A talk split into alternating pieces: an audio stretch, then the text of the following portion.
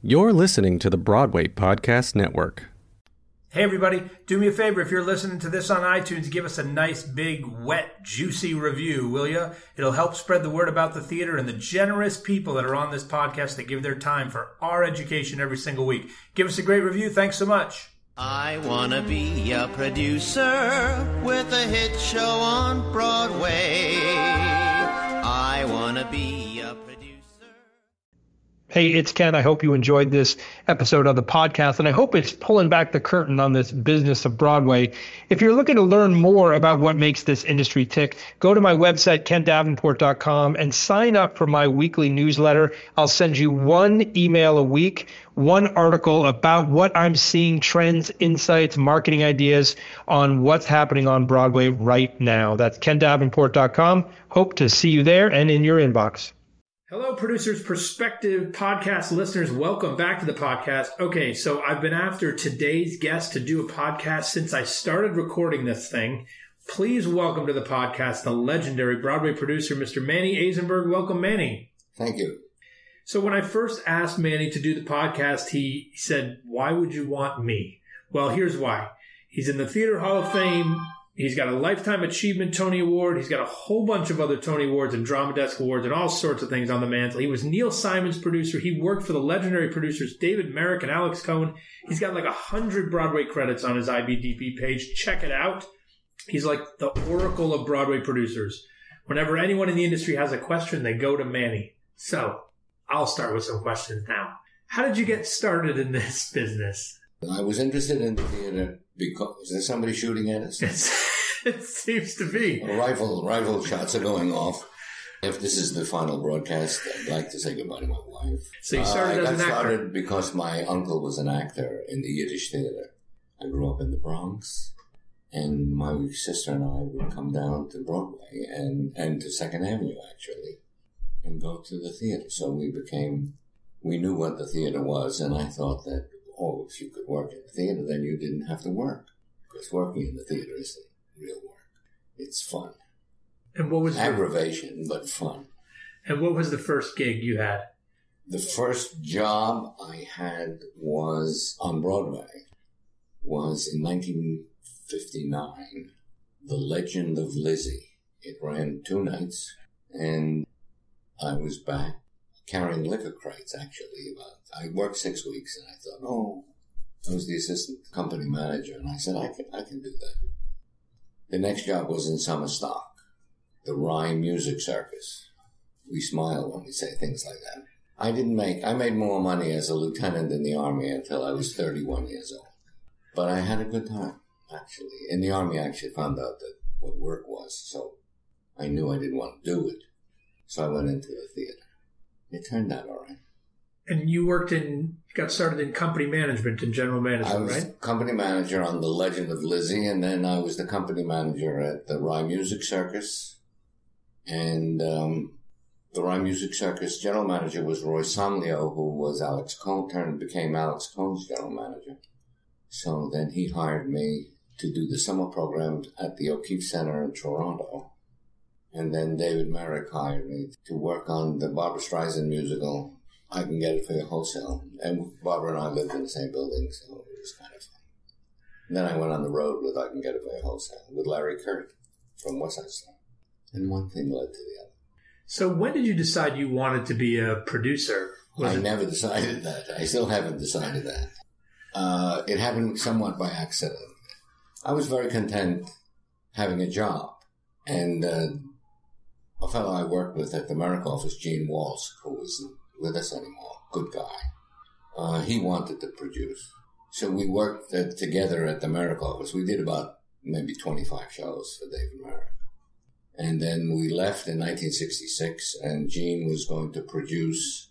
We were general manage shows and produce them. So we general managed a straight play called The Impossible Years with Alan King, which was terrible, but it ran for a year. Shows ran in those days. It wasn't three months or four months. And, uh, and we produced The Lion in Winter. I was the general manager, but Gene had difficulty raising the money. So I helped him raise the money, and that was my first co-production. So you talk about working in for Alex Cohen and David Merrick. We've heard crazy stories about both of those guys. What was the best thing you learned from them? Well, the thing I learned the most was from, from the Merrick office. The Merrick office was extremely efficient, and they were all business. There was a time when Merrick had nine shows on Broadway and God knows what on the road. In a three and a half, four year period, I did 17, 20 shows with legendary people, and you can't help but learn something. And the legendary people would be Chris Plummer and Tony Richardson and Tallulah Bankhead and Tennessee Williams and Albert Finney and uh, all sorts of and musicals like Oliver and Stop the World. So Alex was a great showman, but Merrick, for all his lunacy, had real taste. He also knew that despite all the publicity he got, it's really about uh, Tony Richardson doing plays and Gower Champion doing musicals because they were that. Whatever they wanted to do, he would do. What do you think David Merrick would think about Broadway today? He'd be jealous. There's a Schadenfreude in this business that everybody falls for. But Merrick, uh, Merrick is quoted as saying, not only do I have to have all the hits, but everybody else has to fail. He was, I think, somewhat lunatic. lunatic.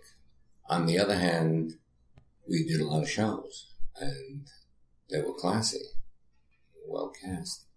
Do you think our industry today has room for a Merrick again, that style of producer? No for whatever the reasons, there are 3,000 producers uh, uh, now that build above the title. You haven't noticed that with most musicals, when they win the Tony, hundreds of people go on the stage. Some people you've never seen before. I had that experience in 1988. We won Tony, and there were a few people on the stage I'd never seen before in my life. What show? And they went up on the stage. What show was it? It was uh, Jerome Robbins Broadway. In fact, if you look at the ca- at the film on that, you see me doing a double take, and I go, "What is it?" We'll have to dig that up on YouTube and put it in the in this blog so people can watch that. Those are people who put up the money, put up money, and uh, they put up money on the Shubert side. So the Shuberts were co-producers. And what do you think of the number of producers that it takes to? Do you think it's helping us in terms of putting more money in? Does it hurt? It helps in terms of investment, but they used to be called investors. Now they call themselves producers, and it kind of diminishes the function of the producer because uh, there is a function called producing, and both aesthetic and managerial. And many if not most, if not all of those people don't have any function other than putting in money. And, and we do that to get the money and we share the Tony with them. In fact, if you're not eligible for the Tony, you won't raise money. And then you have an argument as, can I go up and talk? So it's uh, distorted. And do you think we can ever put this issue back in the box? Do you? I've heard a lot of people talking about it, and I'm just curious if you think there's a solution to this problem. It's it's not a it's not a mortal wound. It's just representative of uh, of a distorted the distortions in the theater industry. So we've heard how Merrick thinks we'd be doing, or what he'd think right now. How do you think we're doing, having been through that age and today? I think we made a, a, we didn't take care of the industry. We didn't take care of the aesthetics. It wasn't so long ago, and you were around when plays ran a year and a half, and then went on the road, and then had a bus and truck company. You know how many jobs were at stake?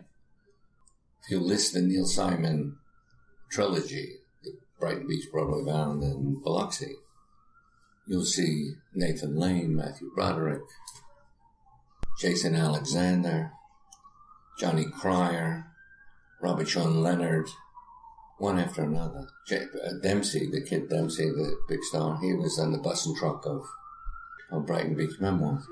So, or Broadway Bound, one or the other. So the, the theater provided jobs, and we don't have tours anymore. We don't have shows going on the road. We don't have shows going bus and truck.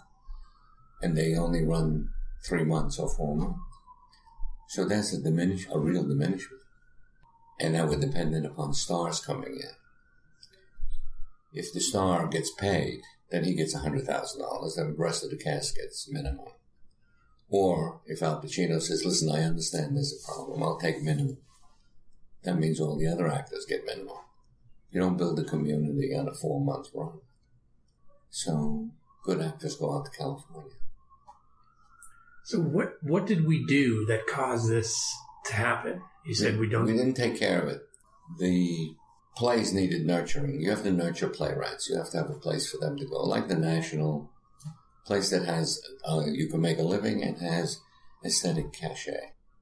Tom Stoppard wants his plays done at the National because it's classy. Well, we used to be classy. We're not classy anymore. I, I looked at a resume of uh, some actors came in for some audition for something, and they listed their films first, television second, theater upon request. Upon request? Upon request. Like a voiceover conflict? So it's not that important anymore. And it used to be the queen of the arts. The era of uh, Jason Robards and Eugene O'Neill and Williams and Miller. So it's, uh, I think, sad, and we, we're we're much more of a theme park as far as musicals are concerned than art. There are exceptions. Hamilton is a giant exception. Somebody will come along and do something. Hopefully, it'll be the artists. Managements won't. The theaters won't. The, the unions won't. But the if Meryl Streep decided that there should be a national theater and there should be three of them built on 11th Avenue and 18th Street, and uh, the vested interests that are uptown are not participating downtown, then perhaps we'd have theaters part of the culture again. What do you think the most important characteristic is of a producer? Sensibility. One, let's assume he has a certain amount of taste. And then the recognition of who is it that you're dealing with. And Neil Simon is one man, one personality. A Tom Stoppard is another personality, and Sondheim is another personality, and you have to cater to, to the strengths of those personalities. So, for example, this is your lesson that important. I'll take it, please. Uh, when we did the real thing, the Tom Stoppard play, which is a first class play, we were all terrified that he'd ask your opinion because then you actually have to have one none of this second the second act needs work, you know, and all those banalities. So I was sitting in the back of the theater in Boston, and there's a tap on the shoulder, and there he was. What do you think? And I sort of blurted out. Ten minutes into the second act, I wasn't paying attention. I was looking at the scenery. And he nodded his head. He said, Maybe you're right. And five days later, he came back and said, Is it better?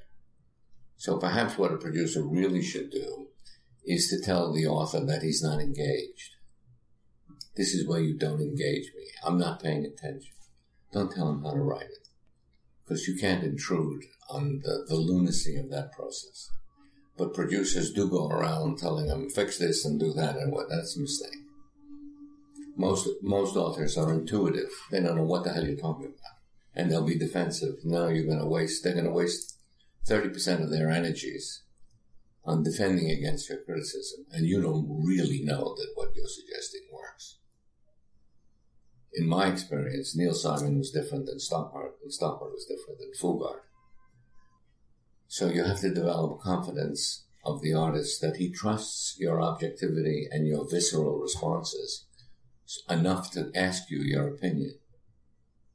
And if he doesn't trust you, he's just going to be defensive even if you're right, and we don't know that we're right, we're guessing. We also don't know what the process is for that, that author. And you have to be able to recognize most of them being intuitive. Even Stoppard is an intuitive writer. So Neil Simon, for example, could write a 33 pages and give me the play to read.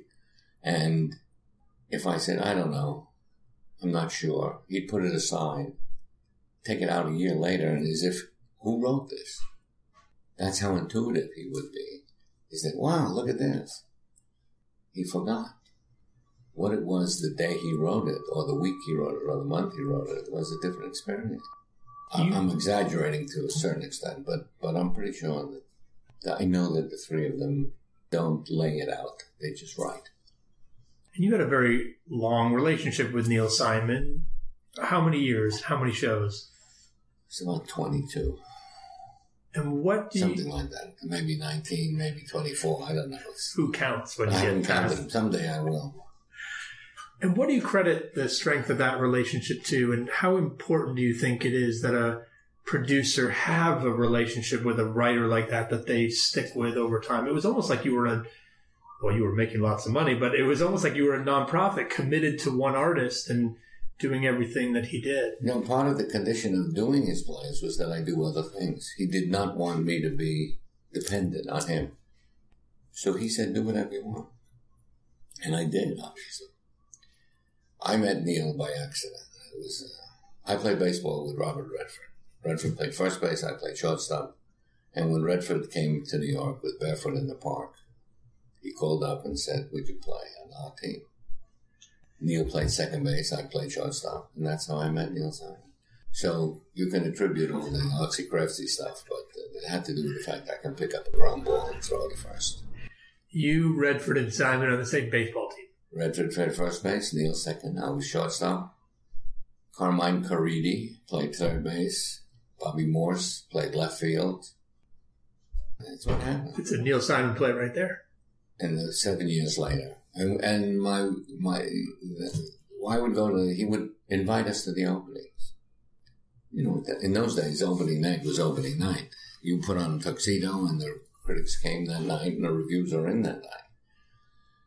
And about five or six or seven years later, he called up and, asked me would I produce the plays. I, being a clown, said, "I don't know. Let me think about it." But his wife had just had was diagnosed as uh, metastasized cancer and she died. And uh, they were unhappy with the previous management, so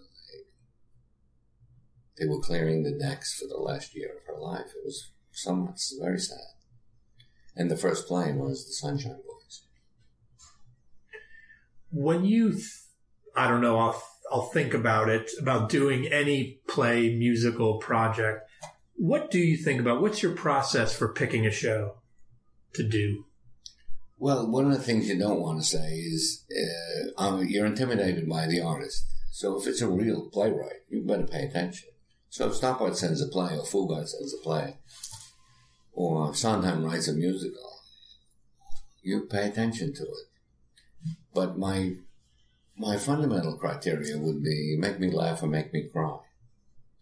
Those are my visceral responses. And if you can make me laugh and cry, I'll, do your play we'll deal with what the play's about and the intellectual objectivity and all the other crap that we talk about and, and pretend we know. But the visceral responses uh, that it's a it's a fundamental emotion. If you read a Neil Simon play and it's funny, it's funny. Some of them were sad and funny. The Broadway Bound, which I think is his probably best play. He set out he said, he said, I'm going to make them laugh and cry within a minute. It, it's perfect, purposely. And, and he did. you think it's easier for a producer to get started today than yesterday How do you want to define producer? If you want to be a producer and you don't have any money, it's a, it's very difficult. These days you have to have a lot of money. Or you have to have access to a lot of money. But look at who automatically becomes producer. People with a lot of money. The qualifications for a producer, those managerial ones which are marginally respected, and the aesthetics, which are most people are afraid of. You don't want to turn to most producers and say you don't really know what you're doing, but you you think that your participation in this project is going to make you more fulfilled or something. I don't know. I don't quite get the motivation of uh, many people who billed above the title because it's a, their participation is a delusion, and yet they do it. So I think it's more difficult. It's also there are not too many things you put your name on that would go on the resume of your soul rather than just a project. There are some things that uh, you're very proud that you produce and proud quietly that uh, satisfies your ambitions. Any of those shows that you read or looked at that made you laugh and cry that didn't work? Oh, absolutely. The first one of the first ones I ever did. What was it? It was Carl Reiner's play, Something Different. I thought that would be a big success, and it failed. Uh, Groucho Marx thought it was funny. He told, he got to make the audience stand up and say, "This is funny. I know what funny is," but the critics didn't think so. And I did uh, a, a, repeat of Brighton Beach Memoirs, and I thought it was the best production of that play ever, and that didn't work. Ragtime, a couple of years ago, that didn't work. Sideshow, that didn't work. All of which I thought were first class efforts. And I would put that unashamedly, all of them on my resume. There are three or four shows I did that I would not put on my resume, but I'm not going to tell you. So when one of those shows that you're so proud of that made you laugh and cry doesn't work like that, how do you get out of bed the next morning and do as uh, so many other shows that you've done? Good question. When I did something different, I committed to it emotionally. I was young. It was the second show we produced. And I thought that would be a winner. And your description of how do you get out of bed in the morning, that's what happens to you. When you have a loser, you sleep later. You can't face the day, so you get up at 11 instead of 6. And after I did that show, I actually said, I am no longer, ever going to emotionally commit like that. And I never did. And I had winners and losers. That, that it's not an easy blow to like something, commit to something.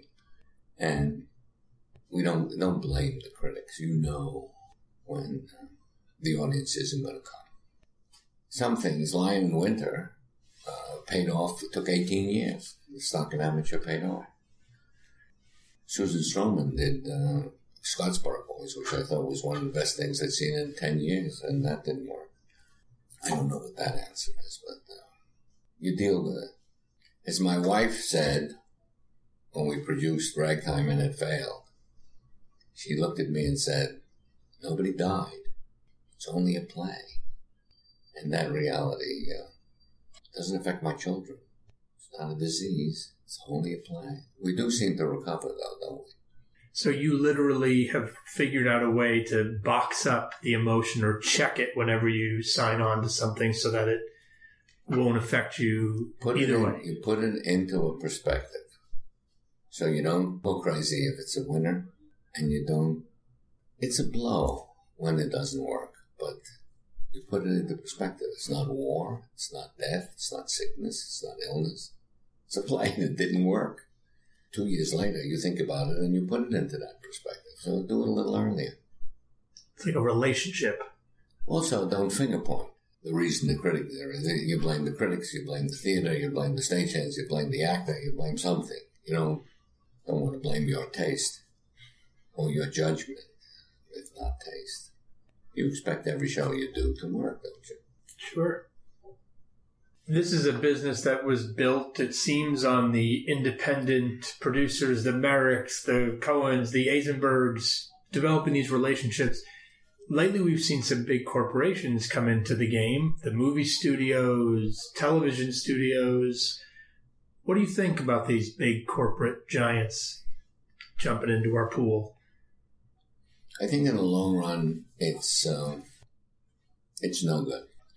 Not all of them are bad guys by any means; they're good guys, but they have their own corporate interests. The corporate corporations that are coming in have films that they want to make into musicals because Lion King worked and Wicked worked, so everybody's trying to emulate it. Very little. There's a lot of talent around, but not a lot of artistry. So all those all those corporations are asking you to take their library of mus- of films and make it into a music. So you get talented people, but the creations are uh, are hardly legendary. There's no West Side Story. and there's no fiddler, and there's no Rodgers and Hammerstein. Some of it is talented. The art of the theater is not being nurtured, differentiating from talent. Well, They're yeah. hired guns. A movie company calls you up and says, uh, "Listen, I have this movie. It's uh, it's a Shane. It's a western, and we'll give you two hundred thousand dollars to write the book." So you do it. It's not the way collaborations for the theater happen. The old those musicals were done. Those great musicals were done because the artists got together, did it, and then presented it to somebody. It's now the producer gets it and then says, "Why don't we make a musical out of it?" But all the others were created by uh, the artists and then presented to the producers. That's an excellent point, including the biggest hit we've seen in a long time. Hamilton is an artist driven Absolutely. piece. No studio could have come up with that concept or executed it in that way. Lerner and Loewe, My Fair Lady. I would have liked to imagine what what writer a studio executive would have gone to to write the book to Hamilton. Uh, I, Lin Manuel is a friend, and when he said publicly that uh, he thought that when he read that book that you know that there'd be 38 people wanting to make that into a musical, and he said, "Lin, you're the only one in America who thought that Hamilton would make a musical." Now I'm sure we'll see musicals called Lincoln, you know, Buchanan. What was the price of a Broadway ticket when you on that first show you worked on 1959? Do you remember? Well, I, I don't remember that, but I remember that the top ticket price in 1962 was Forum. Funny thing happened on the way to the Forum was $9.20. And when Chorus Line opened in 75, I think, the top ticket price on Broadway was $15. So add that to the mix of what's happened to the theater. People aren't going to go to the theater for $300 to watch a see a play that they don't know is good or not. God knows how much they're paying for musicals these days. So we haven't contained that either. We've answered every one of our economic problems by raising the price instead of dealing with the problem. And what's that problem? It's a whole host of them. Everything is outpriced, overpriced. Ken, you want to do a straight play? How much will the scenery cost to do, you know, a one set play? Five hundred dollars? Five hundred thousand? Approximately, right? Never mind the, the cost of putting it up. For five hundred thousand plus another three hundred thousand dollars for the labor, maybe more, you can have a home built that will last three hundred years, be made out of not paper mache, and they would have plumbing. I never thought about that. Think about that. Comparing it to real And estate. to take in the labor to put it up, let's say is four hundred thousand dollars, and the bid that you get from the scene shop is five hundred thousand dollars. For nine hundred thousand dollars, you can have a mansion with electric wiring, plumbing, maybe even some furniture. So do you think that's a distortion? Of course it is. When I add up the rest of it, everybody is somewhat overpaid. Can we keep it down now? This is my big question because, of course, as a company manager and general manager myself, I followed your same No. path. No. You have to create something new that is not beholden to the vested interests. You cannot be beholden to the management, the producer, and his preconceptions of what he should make and what he's entitled to, nor the real estate, God knows, nor the stagehands, nor the union, and you know the details of our business. We have a thing called the net gross. That's like a Jewish Catholic. The net gross. You ever hear of a bigger oxymoron? And we buy into it. And some people get paid on the gross gross, but we get paid on the net gross. What kind of madness is that? The net gross. Go tell a mathematician and an economics major. You have an expression called the net gross. It's more the moron of the oxymoron is who we are. Okay, so this is the first of uh, one of my James Lipton like questions. I want you to imagine that the Smithsonian Institute calls you and says, Manny, you've produced so many shows. We have room for one of your shows in the Institute. Which one would you choose? Only one. I get Only the only one. one. the real thing, the Stoppard play. How come? Uh, one, because I think he's the best playwright of the last 30 or 40 years in the English language. The experience of doing that play was spectacular. I got married because of the philosophy of that play. And I learned how to produce when we did that play. I also learned uh, how to maintain an equilibrium in your life. So there's that. Sounds like what a great play should do: entertain and also educate. It's also, I think, I think he's a great writer. He's also a first class guy. That was easy. I got a quick answer. I mean, I've had people on this podcast that have produced like three or four shows. They couldn't pick one. You produced a Well, the ones that, uh, there are shows I've had a good time on. Some of the Neil Simon shows, we were on the floor everything. Yes, Sunshine Boys was an experience. Broadway Bound. But to watch him, he could make people laugh. He actually knew what he was doing. wasn't He pretended not to. How was dealing with him different than dealing with Stoppard? Did you do you find yourself having to adjust your personalities for these artists, whether it's Lin Manuel, whether it's Absolutely. Simon, or are you just the same guy? No, you get you should be very objective and very observant of what this what the personality of that playwright is, how how he deals with um, his life. So Neil and I came from the same neighborhood, so we could joke about things like that, and the same rhythm. What was funny when he would write? You know what words are funny? Words with a K in it are funny. Pickle is funny. Cucumber is funny. Kay Kay Kyser is a funny name. Robert Taylor is not funny. Then you knew what we could laugh about that. Stoppard was you had to figure it out. But I had a big advantage on, on the real thing. Mike Nichols was the director, so and whereas I had to work hard to find out what that play was about, Mike actually knew about it when he read it. He was an intellect. The ability you have a responsibility with playwright. He gives you the play and he says, What do you think? Want to produce it? Well, a couple of plays I said no to. And one was God's favorite. I said no for about a year and a half, two years, and he kept taking it out of the drawer. And I finally said, okay, let's do it. And he said, why? And I said, we'll exercise it. We'll just get it out so you can go on to something else because it's eating you up. So that's recognizing what's. He wrote that play when his wife died, and it, it was an angry.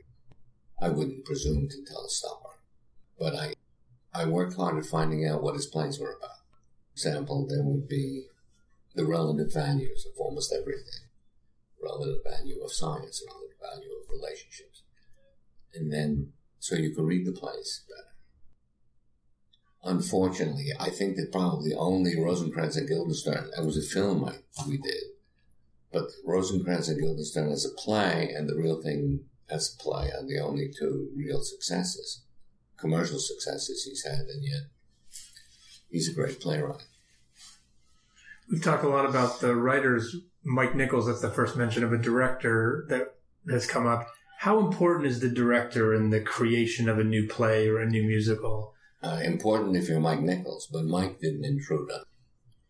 When they, when Neil wrote *The Prisoner of Second Avenue*, they had no ending, and they sat in the lobby of the hotel in Boston, and Neil said, "Well, what should I do?" And Mike said, "How the hell do I know? I'm the director. You're the writer. You figure it out." Didn't don't intrude on that on that process. Because I'm sure Mike must have had an idea, but he checked Mike- it. Mike was great with the actors and great objective critic. He didn't write it for the authors.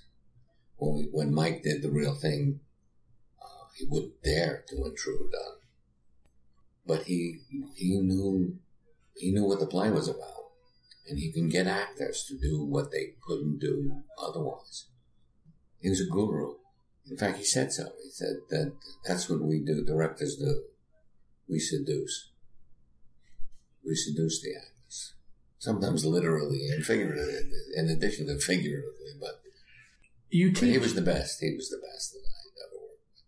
You teach producing now. You have for No, I, teach a course at, at, I taught a course at Duke for 25 years, which was about really, I gave them plays to read and, uh, and ask them for visceral responses, their real opinions, not the ones that they think will please everybody. That came out of an experience at Yale. I gave them Brighton Beach memoirs to read, the graduate students at Yale. And they found it odious and loathsome because it was written by Neil Simon and it wasn't Chekhov or Strindberg or Ibsen. And then the play opened and was a big success. So I went back and got even with them. Told them I didn't think they were the brightest kids in America because they were spitting back other people's opinion. And from that time on, I every time I gave them a play, I ripped the cover off. Now you don't know who wrote it. Now tell me what you really think. I knew that this was the case because a kid came up, a student, a graduate student came up after the class, a girl, and told me that she really liked the play, but was afraid to say so. So with that idea, I taught at Duke for, gave over oh, a semester 30 plays to read. They'd have to write single space, one page visceral responses. And the goal is that you have to have the confidence of your own opinion because the theater is totally, totally subjective. Arts are totally, you like this music, I like that music. And it's very dangerous for the bright kids to think that they must give back a, uh, an accepted opinion. And if you do it when you're young, you're going to keep doing it. You don't wake up at age 35 and say, Chekhov is boring or Shakespeare is uh, difficult. Well, you also have to have that, that, that Chekhov is boring, and Ibsen is boring, Strindberg is boring, and Shakespeare is boring, and then you see it with a good cast, and you go, oh. So the classics have to be done by classically good actors. Otherwise, it's boring, but you're afraid to say so. I saw Lear three times when I was young and was bored. And then I saw Peter Brook's Lear with uh, Scofield. And I, wow. Oh my. So I think that's a, those are valid experiences. So just so I'm clear, you gave a class at Yale, Yes. Brighton Beach, before it opened on Broadway, Right. Just as a test. right. And, they, here's a play. Read it. And they dismissed it completely. and then it was And it only ran three and a quarter years. It's the 10th, 11th longest running Broadway show ever. And the Yale kids, well, they had professors there. They had like Brustein, Gilman, and Kauffmann, all of whom were committed to great intellectual efforts. And no bright kid at Yale is going to say, I saw Chekhov and it was boring. Don't we know a lot of people like that? we certainly do. And do. don't we know ourselves when we go to see it and you walk out and you go, yes, that was interesting, and your head is going from left to right, make sure nobody hears you. But there's also the, the actual, the subjectivity of all of our tastes. Tom Stoppard doesn't like classical music. They're going to call him an idiot. Advice to young writers starting today: Write for television. That's what they do. If you have, you're 28 years old and you write a play, and it's done at the uh, O'Neill Center, right? And people say it's not bad. Your agent says, "Listen, I can't get you. I can't get your play on, but I can get you twenty thousand dollars a week writing uh, for 22 weeks writing some series on cable. Goodbye." And then they go. 15, 20 years later, they want to write a play and they can't do it anymore. There are geniuses, I suppose. But I think playwrights also learned the early plays of all Williams and Miller aren't as good as plays later. Okay, We, we don't nurture them. We don't take care of them. my last question. It's called my genie question. You ready for it? Um, braced. I want you to imagine that the genie from Aladdin comes to visit you and says, "Manny, I want to thank you so much for everything you've done. You've you've been through it. Uh, you were in Korea. You worked for David Merrick. You have done more shows, and we want to thank you for that by granting you one wish. I want you to ask yourself, what's the one thing that drives you so crazy about Broadway? that keeps you up at night, that would have you banging on this desk right now. The one thing, I know there's a few things that may drive you crazy, but the one thing that makes you so mad that you would ask this genie to wish away in an instant. Well, I think we should have a national theater in which the economics are shared in a totally different manner. So that the actors and the artists, they don't have to get paid millions. so that you can have an ongoing, classy, cultural theater. Theater is part of the, of, and developed as an American cultural, important part of American culture. Because it, the sad, um, it's sad watching Broadway go down aesthetically. And it goes down relatively slowly.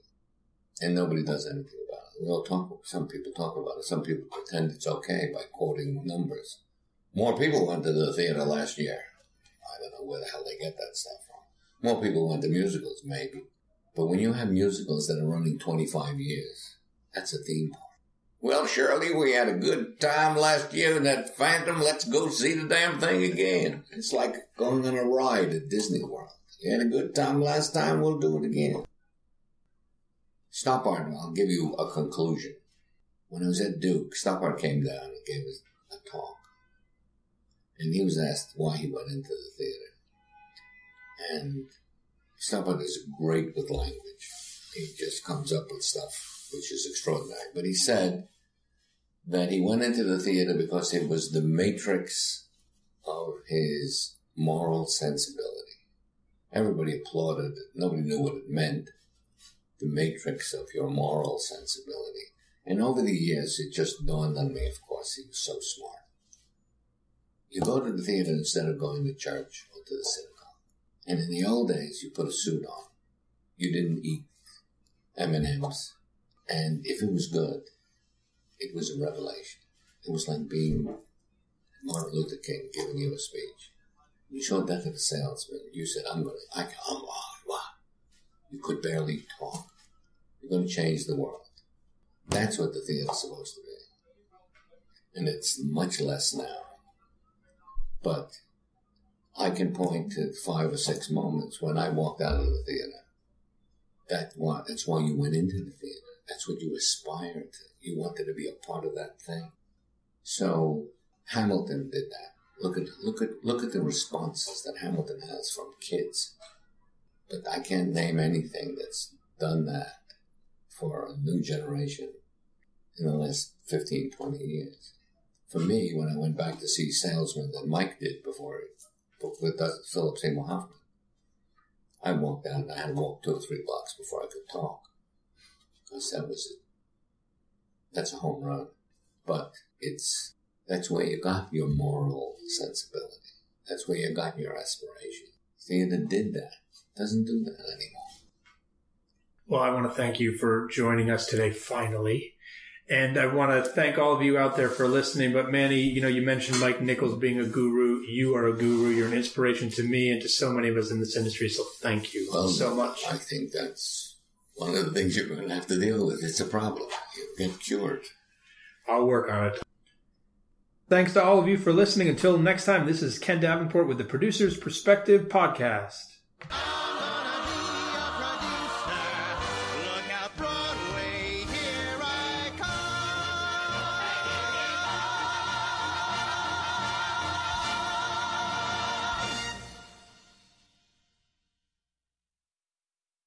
Hey, it's Leslie Odom Jr. here on the Broadway Podcast Network to tell you about the Rise Theater Directory, a program of Maestra Music. Rise is a national online resource designed to connect and empower backstage and administrative and creative theater professionals from underrepresented backgrounds. If you work or aspire to work in the theater community, this can help you find your next project. And if you hire theater professionals, search the Rise Theater Directory to find your next team. Create your profile now and get more information by visiting risetheatre.org. That's theater with an R E R I S E T H E A T R E dot org because only together we rise.